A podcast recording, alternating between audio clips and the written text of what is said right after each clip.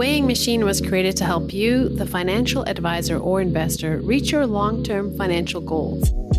Each episode, your hosts, Rusty Vanneman and I, Robyn Murray, cut through the market glamour to find the time tested principles that help investors succeed.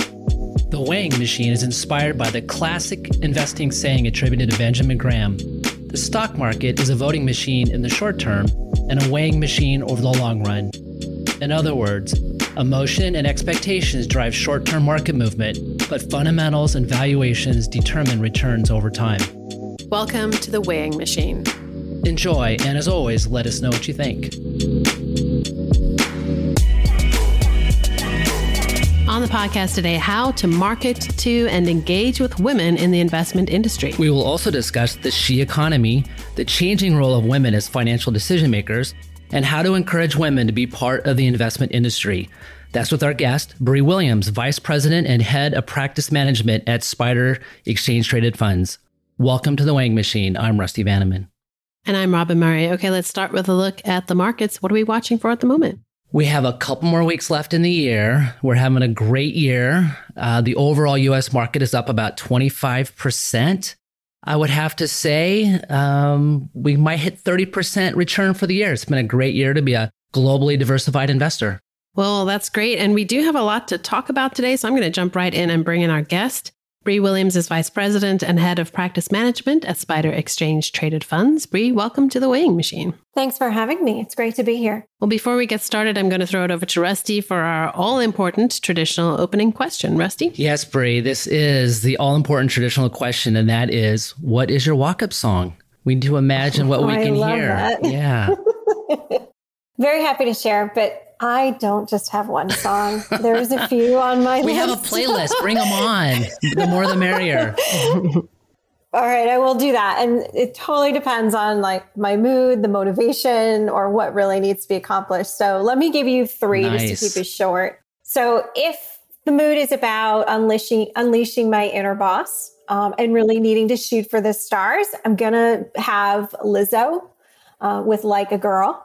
Mm-hmm. If this is more about being collaborative, then uh, I'm going to choose the Beatles. And with a little help from my friends is always on point. Mm-hmm. And then if it's about more of an acknowledgement that the stars have really aligned, it's a little more me focused, then I can't go wrong with Alicia Keys and Girl on Fire. Nice. We need a DJ to mash those all up together right now. By the way, my wife was just in Abbey Road Studios today just ironically, you'd say the Beatles. So I just thought I'd throw that out there. Yeah. Wow. Cool. well, Brie, so you started out in journalism. I think you have a BA in journalism, from what I understand, from Southern Methodist University. And then you moved into marketing and got your master's in marketing communications from Emerson College. What drew you to the marketing field? So it's been a wild ride. Uh, and I did have my heart set on embarking on a career in broadcast journalism. But about halfway through, I had an opportunity to work for an advertising agency via an internship. So I took the the chance. And long story short, I fell in love with the psychology of consumer behavior and brand development strategy and was lucky enough to turn the internship into an offer. Um, so, advertising was my introductory to global brand development and the opportunity to work on brands that we really love, like Frito Lay and McDonald's. So, how could I pass that up? Mm-hmm. Um, and 12 years later, you know, that along the way grew into more marketing centric opportunities. The opportunity to work in wealth management was presented to me um, asset manager took their chance um, on bringing me over to the financial services industry.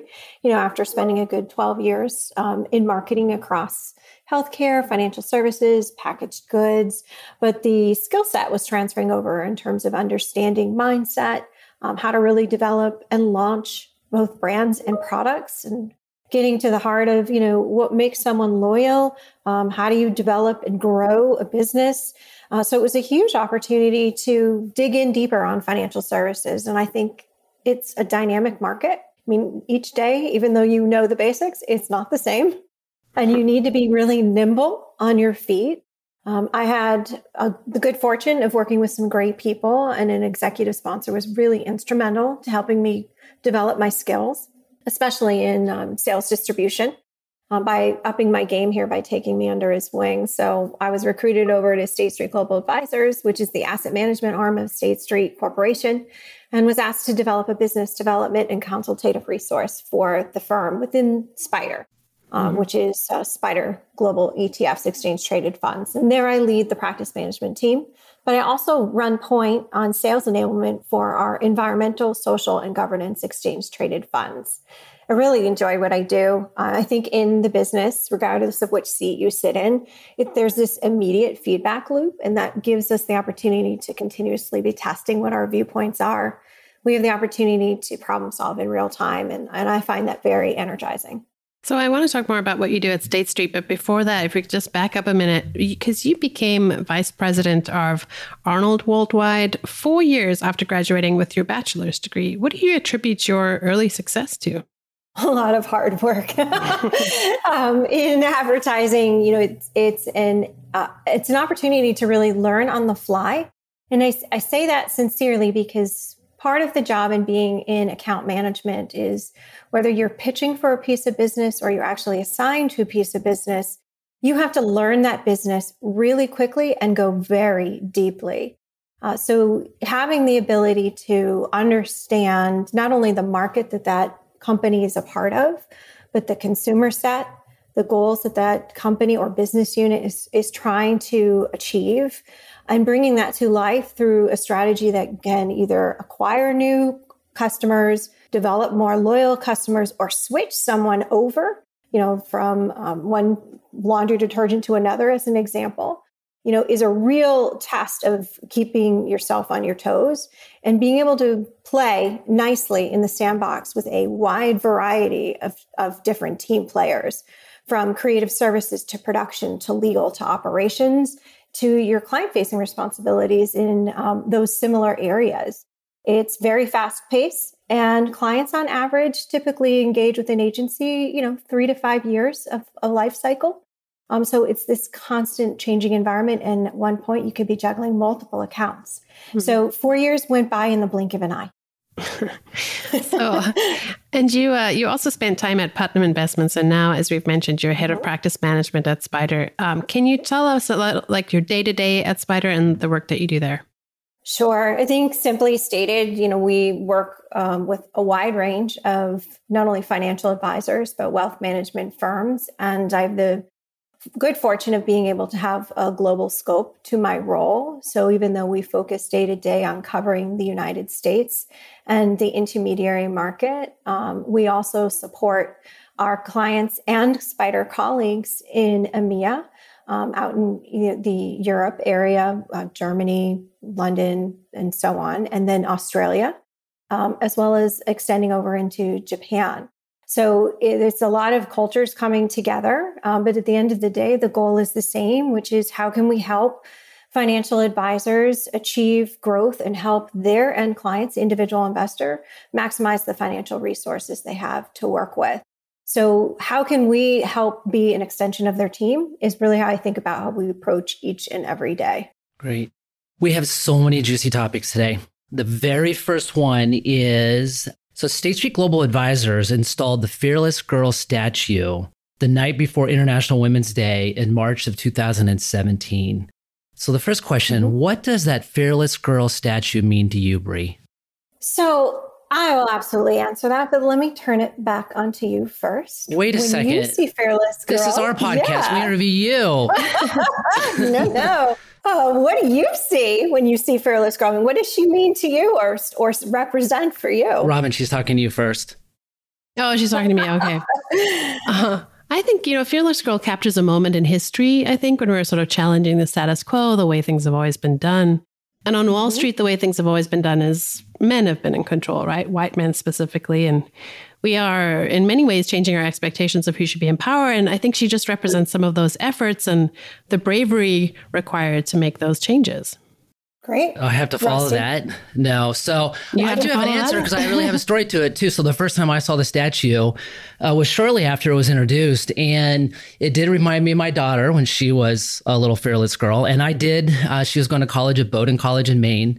And I kind of sent her some information and I was always trying to convince her, like, you should come into our industry. And there was always this pushback. And it makes me think that, you know, there it is really difficult to get more women to be interested in the investment profession. And I think there's like these myths about you know, investing is just about high level math, you know, for instance, or something like that. And, you know, right now I'm currently hiring for an open position, for instance, in the resume flow. It's as you would probably guess, I've I've had just one female candidate out of dozens and dozens of resumes. So I just wish there were more fearless girls applying for jobs in the investment industry. You and me both. Um, and I think that's one of the reasons Fearless Girl is so important. You know, she represents inspiration and aspiration. Uh, she also gave a physical form to what's been an elusive problem. I mean, overnight after she was installed, she became a contemporary symbol the strength of, you know, a very age old challenge and gave a face to that. So I think that's one of the reasons why she resonates so deeply with so many and truly ignited that global conversation about the power of women in leadership. Um, what we did when we launched this campaign in 2017 was really based on a simple truth. Companies that have more diverse leadership perform better. Um, so when you think about the response, and that's one of the reasons why I like to ask that question of people I engage with on this topic, you know what you what you look at uh, and what you see and what it means to you you know only continues to echo what the public response has been. Um, there's no single best answer um, but the attention that came and surrounds fearless girl today gives us this tremendous platform to be brave but also to as a company you know extend our asset stewardship commitment so we want to make sure that we're using our voice and our vote so we have ability through strong engagement, voting, thought leadership. We can influence where possible enhancements, not only to impact diversity at the board level, but also throughout the entire organization, because it is about the diversity of thought, whether that means you're a woman or a man or a person of color. You know, it is about inclusivity but with the effort of having those different viewpoints so we don't operate in an echo chamber. The world is far too competitive to keep doing that. And then I'll give you my personal take on when I see Fearless Girl. Um, I, you know, what I see is actually our future. You know, I look at her and I see a future employee. So, Rusty, I hope you get your future Fearless Girl employee. Um, I also see our future client, you know, the subject we're going to talk a little bit more about today, you know, an empowered investor that's owning her worth. And then she represents to me personally, more specifically, power with a purpose. Yeah. Okay, one more question about Fearless Girl. So, again, when State Street Global Advisors uh, placed the Fearless Girl statue in Lower Manhattan, it's also about the time they introduced the women leadership oriented ETF SHE, S H E, great ticker symbol. The goal was stated that it was going to change the way that companies did business. So, four years later, has Fearless Girl had an impact? She has. Um, and four years, it's not a lot of time. And we're not alone in creating an effort for change. So, we've had many, many join this call. But what we can see when you look across the landscape and how that's resonated across the globe is change. Uh, just to give us some data points to punctuate that, the number of companies in the Russell 3000 without a woman on their board that dropped from about 25% to around 10%. Uh, we now have every company in the S&P 500 that now has at least one woman on their board. And then more broadly, you know, we've seen countless women change conventional thinking, whether that's in the corporate boardroom with a Fortune 500 company and at the highest levels of government. Um, when we think about the uh, focus within asset stewardship and our commitment there as a company, you know, what we also see changing is the tone of these engagements. So when you engage with a company that had lacked gender diversity, the conversation is no longer about why are we engaging on this issue? Instead, the focus has shifted to why not? why not enhance their board by embracing the value of diversity? Fast forwarding to through those four years, I think we will continue to see her impact press on. Um, just this past March, um, also in celebration of International Women's Day, you might have recalled we installed broken glass ceiling surrounding her. And that was a symbol to reflect the new ground that women are breaking each and every day. And I do think it's important to celebrate the progress that's been made because it's been tremendous um, as a society. But we also need to continue to recognize that there's more work to be done. Um, and we need to continue to work together through these challenges. And I think the global pandemic was an opportunity to not only give us some lessons um, specific to this topic at hand, but also a lot of opportunities. Um, we have some more work to do, and there are clear implications for businesses, the economy, society as a whole. So I think all these challenges over the last two years, most recently, just continue to remind us of why diversity of thought and problem solving in leadership is critical to the steward the assets that we steward on behalf of our clients. And i know the same is is true mm-hmm. of you. So we we hear a lot about the she economy and that's that's a large topic to discuss. It refers to the growing role of women as the decision makers in the household spending and as growing forces in industries. They take on more leadership roles. And there is a lot to talk about there but our focus today is on how to work with women investors. So not all financial advisors and firms out there know how to market to women and engage them. So First, can you walk us through how the dynamic is shifting to make women the new face of wealth? Sure. Uh, so there's a lot of data to back up the business case of the female investor, her power and her influence and importance as an individual investor. Just demographically, you know, women make up 51% of the population. So I think we should dismiss and stop talking about women as a niche. Um, you can't be half the population and be a niche.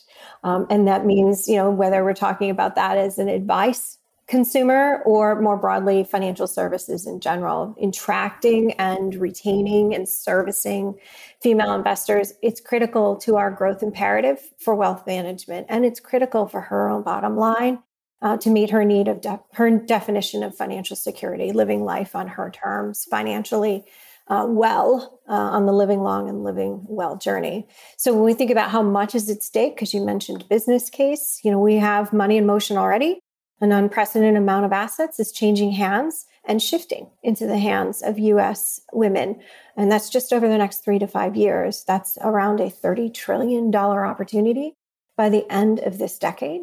She already controls a third of the world's wealth um, and more than half of the US personal wealth. So she's a sizable economic force. Setting demographic data aside, you also see changes in wealth among our younger women. So, younger, affluent women are becoming more financially savvy and engaging more actively in their financial lives. So, just comparing some data, um, just five years ago uh, versus today, now we have 30% more married women making financial and investment decisions. Uh, more than ever, we find that women are the lead breadwinner in the family, and that only spurs growth in their own investable assets um, as a family unit. And then when we look to a particular demographic, um, there's a lot of opportunity with our millennial women, and 78% of this demographic report that I'm already the primary decision maker in my household. So all of these changes together represent a critical inflection point for our industry. And when you think about, you know, people vote with their feet, women are no different. What we've observed over the years is that when you have an affluent woman taking over financial decisions in her household, she typically is going to be seeking out a new wealth management relationship to better suit her needs because we currently have a gap in advice when it comes to how we service, connect with women. And we need to close that gap. And when you look at, you know, where is that really a pain point? It tends to be in the uh, baby boomer segment and our younger silent generation segment. 70% of women that have become widows in their later part of their years, they're switching that wealth management relationship within 12 months of losing their spouse. So when you talk to women, what do you what do they say about their overall experience with the investment industry and what can we change to improve that experience? So we'll end up on a positive note, but unfortunately the conversations, the feedback that we're hearing is still less than positive. Um, more often than not, the feedback is directly tied to a feeling that I'm being misunderstood. So we have a lot of misperceptions around who she is, how she invests. Um, and when we let these misperceptions become our reality or our perce- perceived reality of who she is as a client, then we're undermining her influence. And when we do that, we're, this creates a disconnect not only in the client experience itself, but it's very harmful to her financial freedom and wellness. Now, this disconnect is certainly not about our industry being oblivious to women, quite the contrary. She's identified as extremely valuable to our industry. But what's happening is we often look to some of our tactics, and they are more of a tick mark item in the marketing activity box. Um, and that is a different approach when they actually walk in the door and then begin the experience with the relationship and or service offerings just two data points that i find very uh, eye-opening as to how wide is this gap uh, 61% of women today still feel misunderstood by financial services. That's broadly in financial services. So, whether that's credit card company, a bank, a financial advisor relationship, um, accountant, you know, we all have work to do here. Um, but also, the one that I think is a missed opportunity, especially as we look a little younger in the demographics, the self guided uh, female investor, almost 60% of that segment don't see the need to partner with that financial advisor because they're not seeing the value. So, how do you really get behind that data point? You have to peel the onion deeper. You really need to understand, you know, where does she feel she has a critical gap? And it often is in uh, meeting her financial goals. And where you see some differences when you start to look at men and women, it's not necessarily that you have to have a different service model, but it is can you rise to the challenge and more deeply understand her differentiated needs. So, when you think about relationships, education, employment status, those are all key differentiators in a woman's life that will drive her financial priorities, her values, and that may change one or many times throughout her life. So, we have to commit to a more systematic approach. We need to transform the experience that's to include respect and inclusion and participation um, where she's actively engaging across her financial life. And that will do a better job of retaining and serving her as a long term investor. This is about giving her the right financial experience. It's not about investing differently. Listening to this, I was I was thinking, is it a myth that when it comes to investing, that women are less interested and less engaged in the investment process itself? I know you're talking about financial planning a lot, but just when it comes to investing, mm-hmm. are they or are women less interested and engaged? So there's a little bit of truth to that, but let me explain before people hang up on our podcast here. so backing up, few women would dispute the importance of financial empowerment. I mean, it was just a generation ago, uh, 1974, I believe, when banks could deny women credit um, such as obtaining a credit card or mortgage in their own name based on their own financial wherewithal. That was not that long ago. Women clearly have come a long way since then um, and have further to go. So, to get at the heart of the matter, you know, why it may feel like a woman is less engaged, it has to do with investor sentiment. So, when you think about her as a consumer of all things finance, the bottom line is that women are feeling very shortchanged by the financial community. So let me give you some direct feedback um, from a Gen Xer, a millennial, and a baby boomer. So the Gen Xer, I hate being stereotyped because of my gender and my age. I often feel like I'm being talked down to as if I don't understand more than just the basics. Um, millennials input as a single woman, I feel financial services institutions are not looking for my business. And then our baby boomer, I don't need the advisor to tell me how smart he or she is, but I do need my advisor to give me confidence in my abilities. And I think those are all fair and reasonable uh, when we, you know, need to actively listen um, and then transform what isn't working as well as it could be. So when you look specifically to that question, financial engagement, the gender skew that you you note, Randy, may be true, um, and it could be due to deeply entrenched gender roles. It could be due to education levels. It could be due to income bracket. Or a combination of all of that. Um, but no matter which demographic we're talking about with women, there are many still playing catch up when you think about how do I take control as an individual investor and manage the big picture, not just my day to day, short term financial decisions?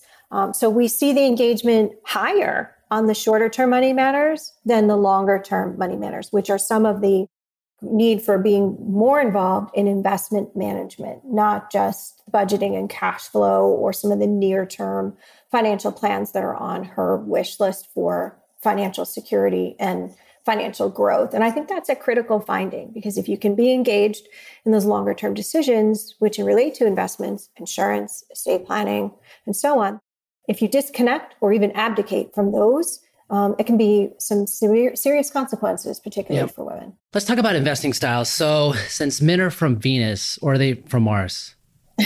Oh, Mars, as far as you can see, I read that. I've read other books. I read. I haven't. I'm so sorry. So, all right. So you know the point I'm making. So, what unique challenges do women as investors face that are different than their male counterparts? Sure. So when I think about how far women have come in a short period of time, you know, and even as professional standing, pay parity, economic status all continues to improve, uh, we have to face the fact that there are some unique challenges that can affect a female's ability to build and preserve wealth. Some of those are women live longer. Sorry, guys, women are going to outlive you on average by five years. Uh, women also tend to step in and out of the workforce for family um, and caregiving, whether that's children or elder care. And then they also face higher costs to cover health care and retirement because of the longevity. Uh, so when you have less time on the job, um, that contributes to lower lifetime earnings, which will then ultimately mean um, as an individual, you'll have less money devoted to investing. So for both sexes, that requires greater awareness to planning to sufficiently meet one's goals. But as you think about more specifically women in retirement as our example, you have to weave in that longevity. You have to weave in your work patterns and your financial commitments that are important to you into your planning strategies. So it's not just enough to mitigate healthcare, sequence of returns, inflation risks. You have to do that, of course, but you have to go further. Um, I also think it's worth noting that men and women do share a lot of fundamental similarities when it comes to approaching their financial lives. But in practice, where things start to differ is the life journey each gender takes. Um, and there are financial consequences and circumstances in the decisions that they make um, that can influence the way they set and aim for their goals, uh, what their approach is when they think about investment decision making. And last but not least, the very nature of the type of financial advisor relationship they want. So, Brie, you talked about some of the reasons that women provide for not working with advisors. One of them is that they don't feel understood or listened to. So, how can financial advisors learn to recognize and overcome the gender bias that may exist? Sure. I mean, any individual, and I think more so in particular, women's decision to work with an advisor is highly individual and highly personal um, of the women that we spoke with, what they're looking for is a straightforward relationship. They want an investment partner in their advisor who both demonstrates understanding and integrity. They want to also be empowered in the decision making process. So when we think about what this means for a practitioner, it is about being client centric but that does require us to have a better awareness of that financial journey and the key and that's the key for us when we think about where do we reach her when do we reach her how do we more effectively engage her. That said each person is different but when we need to look for some efficiency and scale you can look for patterns in our own data intelligence and that'll allow us to do smarter segmentation and be uh, sharper in how we outreach so we can be effective we mentioned some of the life journey differences uh, that women take and that deeper understanding that is required for her needs, preferences, and behaviors. Um, that's imperative. Let me give you two quick examples. If you think about performance and goal setting, many, many women would be very happy to outperform the stock market. However, it's not necessarily their top or primary goal they're more likely than their male counterparts to say that one of their primary concerns is I don't want to outlive my assets in retirement. I want to have enough savings in retirement. Financial wellness would be another example. Health is top of mind. And we see some differences there between the genders. Women are more likely than men to worry about the cost of healthcare, paying for long term care insurance, and not being a burden on others later in life. So the bottom line matters, but it's really the the preferred path to get to that bottom line that is more important. When it comes to client service, we know that one size does not fit all. So, what should advisors be thinking about and taking to account when they're working with the women and women investors? So, her client service preferences, they're not radically different than that of men, but they do have distinct opinions about how they choose to engage with their advisor. And if we can recognize those distinctions and address them as part of the relationship management experience, I think we'll find we have more success here. And to your point, there is no one woman. Um, not only are there differences between the genders, there's also differences within the gender. So when you think about it, and again, it's not about applying a broad brush here, even though I'm talking about differences within the female segment itself, there are formative experiences and general characteristics that each generation um, will apply. And those are psychographics, not just the pure demographics. And that gives us a better appreciation for how evolution, not just genetics, can influence the relationship with money and how, in turn, that relates to financial decision making. If we put that into context, let's just pick on Gen X and millennials to provide a little bit more insight here on what we mean by some of these um, demographic formative experiences. So, Gen X, if you're in Gen X, that's my generation. Uh, you were born between 1965 and, and 1976. This generation, you know, we were born um, and raised to believe that girls could do anything and that we could have it all. Um, I like to believe we're smart women. We're also very grateful for what we have, but we're exhausted. Um, we're running through our mid 40s or entering our 50s. We're very resilient in our um, ambition to move ahead financially. But what we're finding is that as a Gen Xer, we need advice more now than ever. COVID in particular took the wind out of our sails in our peak earning years, which is resulting for some if we've started to get disconnected or overly um, busy. Uh, we're setting aside some long term decision making, and that's going to have some negative consequences if we don't pay attention. You know, on the positive side, I think our generation paved the way for work life balance. However, as we all know, and when you look at the data, women in this generation more than others are reporting this high level of work family interference. And we all know time is money, except when it's unpaid. So when you're stepping in and out of that workforce to be that caregiver, um, that potential t- cost in wages that are lost Social Security, that could equate to, you know, over $324,000 in a lifetime. It's a lot. Millennials, picking on them now. This is a group that's much larger in size, 1977 to 1995. It's a pretty big range.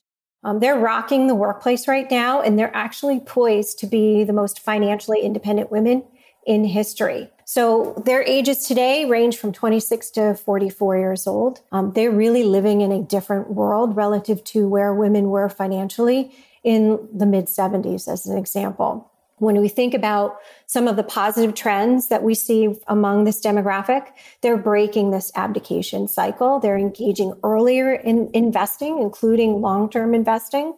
They have more confidence and they're more self assured in their financial wellness. Um, what's interesting is, you know, where is that coming from? Um, they're empowered by technology and they're empowered by role models.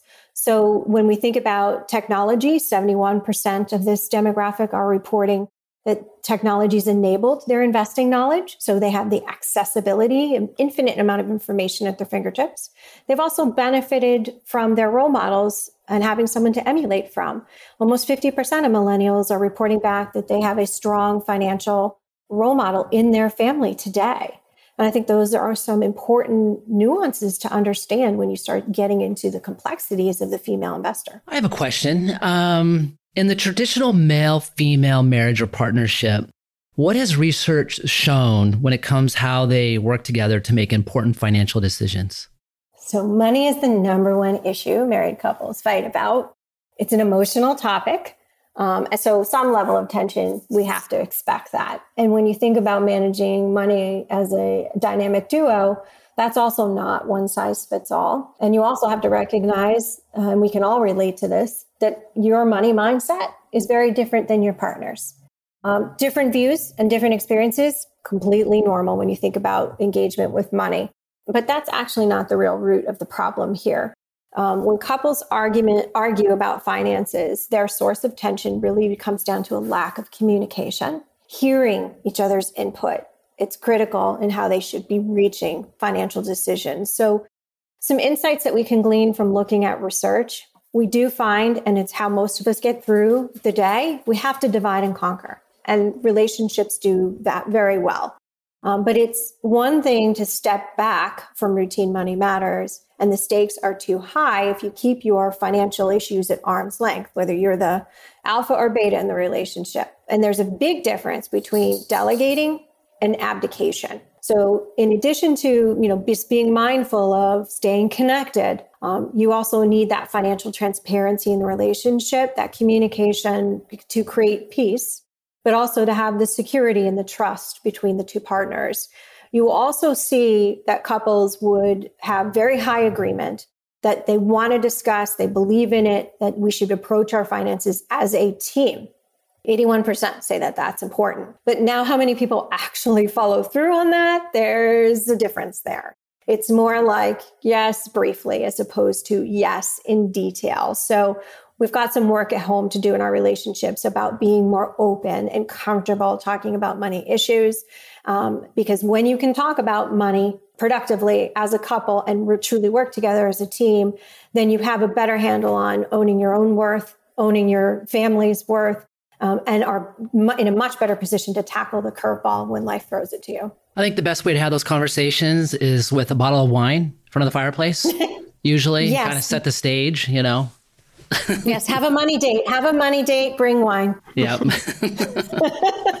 Oh, that's a great idea. So, Brie, also um, you mentioned already that the pandemic has particularly impacted women and their financial life. But uh, I have a question on that. Do you think it's mm-hmm. switched their priorities in terms of their financial and investing goals, or how has it impacted their priorities?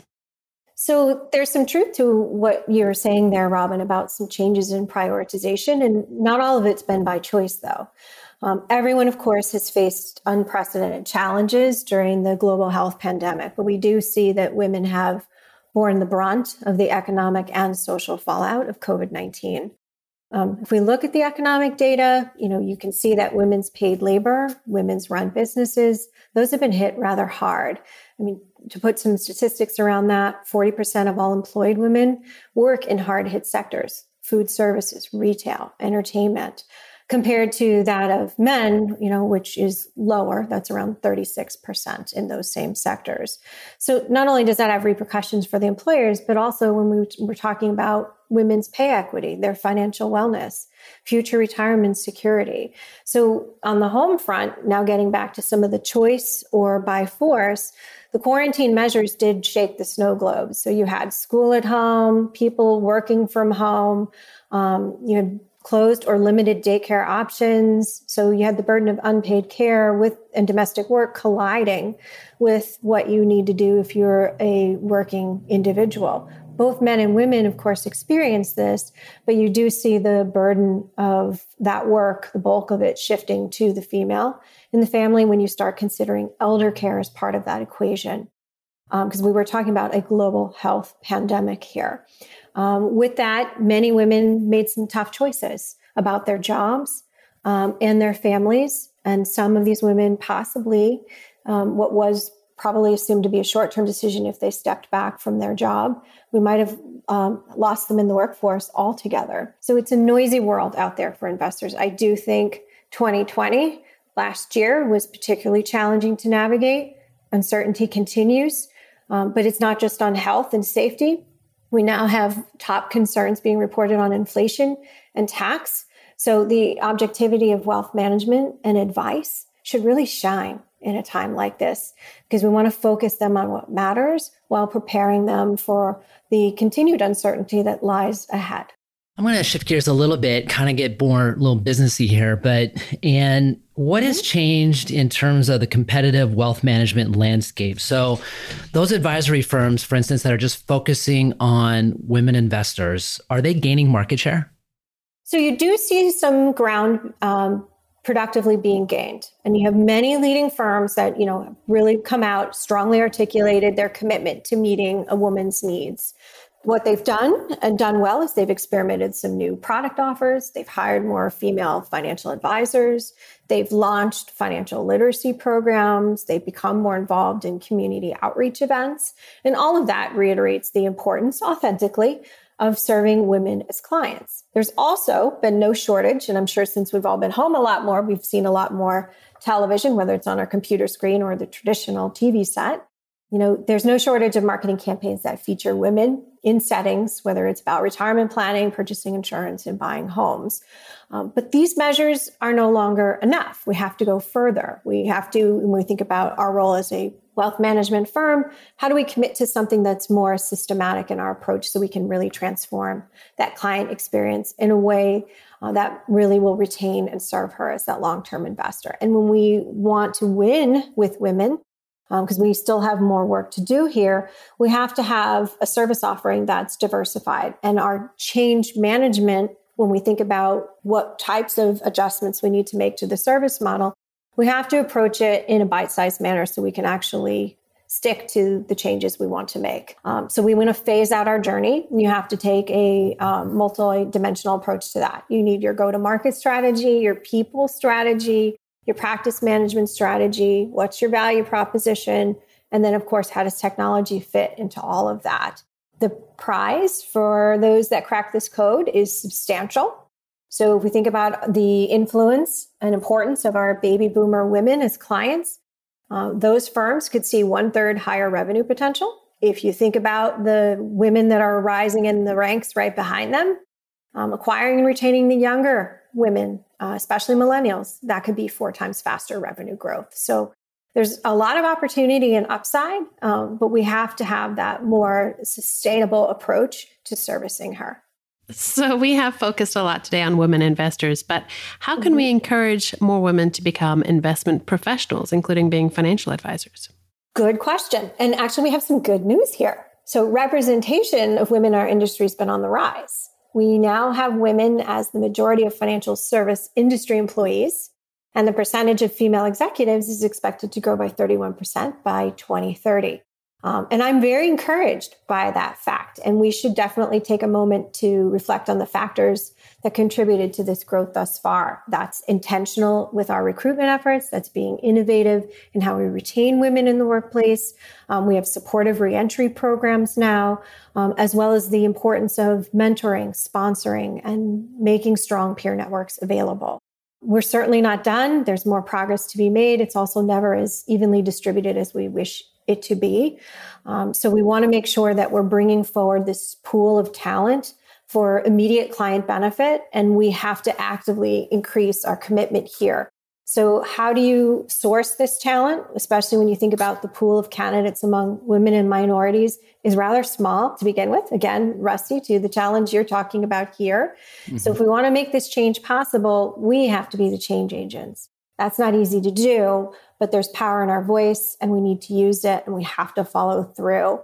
So when I think about recruiting or attracting and opening up our eyes to women that might not be sitting in a traditional seat that you would normally pull a candidate from, you can look to sales bias as an example. So with the sales role in mind, you know, historically our industry has rewarded asset gathering, revenue generation above any other firm activity. And that emphasis creates a sales culture that will then cast non sales activities as support functions. Um, and you both know well that not every non sales activity is a support function, it could be just as critical to developing client relationships and driving sales revenue.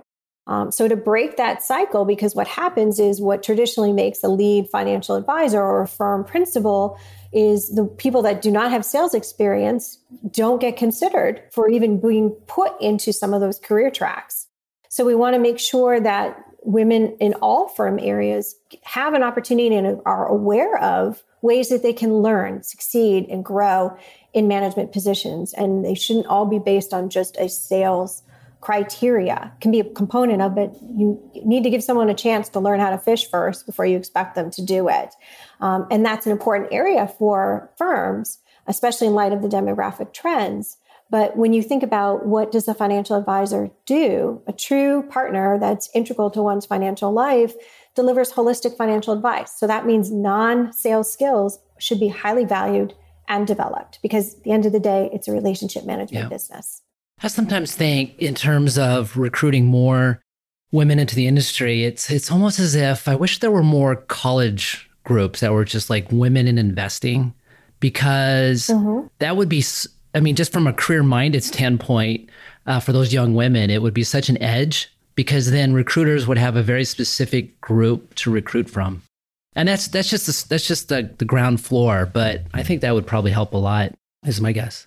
I would agree. You could go one step further, and depending on proximity to some of the colleges in your community, and if you're putting forward a, a conference and it's appropriate, or at least a part of the sessions, why not offer an invitation, you know, for them to experience what this industry is really about because you're providing education at those conferences. Um, it's a great chance to meet professionals for you to start recruiting potentially interns um, or at least putting your, your eyes on some potential talent that would be great for your Absolutely. teams. To close out the podcast, we're going to move some of our favorite questions now. And yeah, the first question is in our profession, we have an obligation to perform at a high level.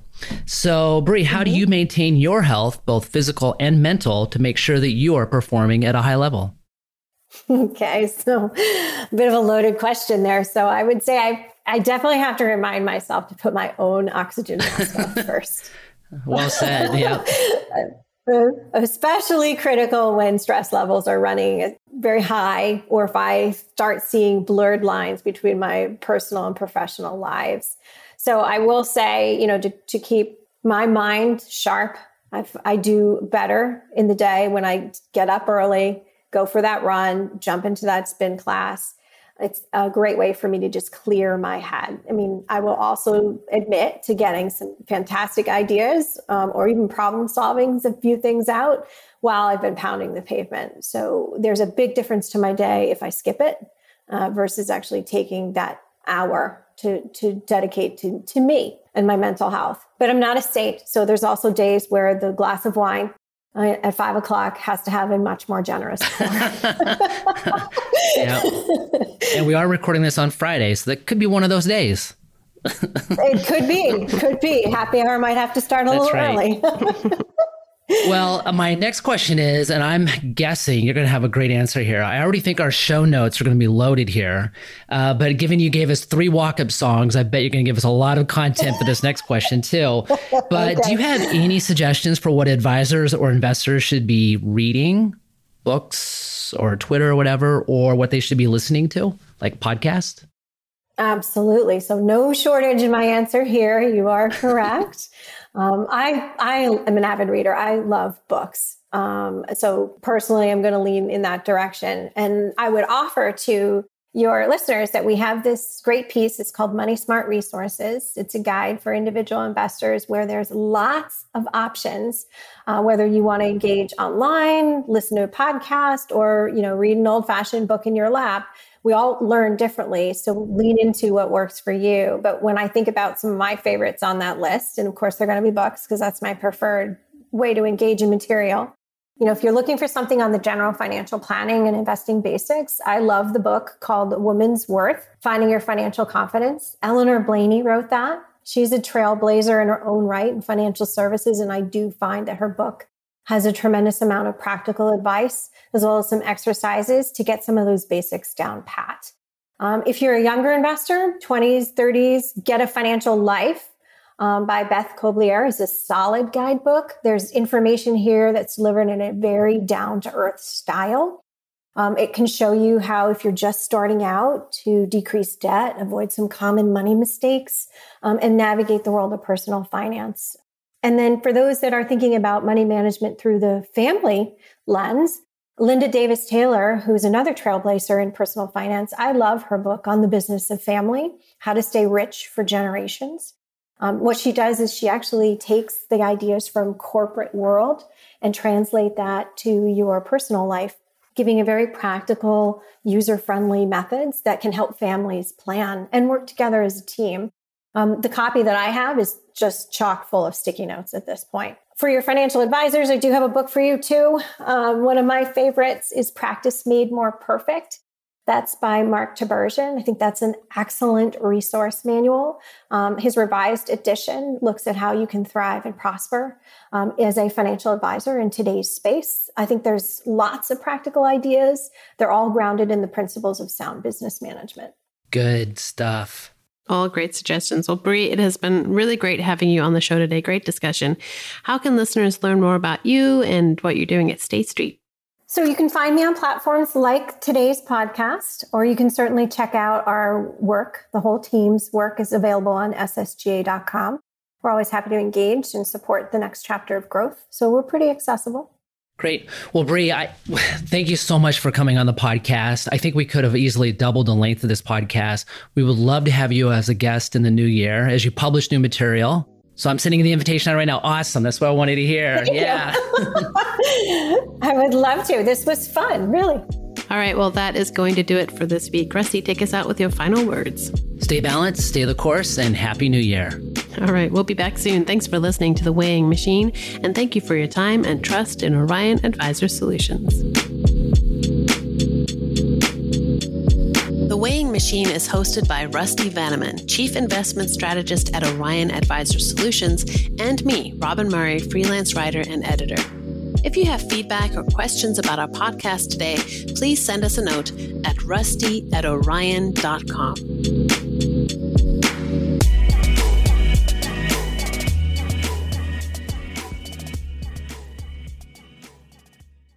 All opinions expressed by Rusty Vanneman and podcast guests are solely their own opinions and don't reflect the opinion of or endorsement by Orion, its affiliate subsidiaries, and its employees. This podcast is for informational purposes only and should not be relied upon as a basis for legal, tax, and investment decisions. The opinions are based upon information the participants consider reliable.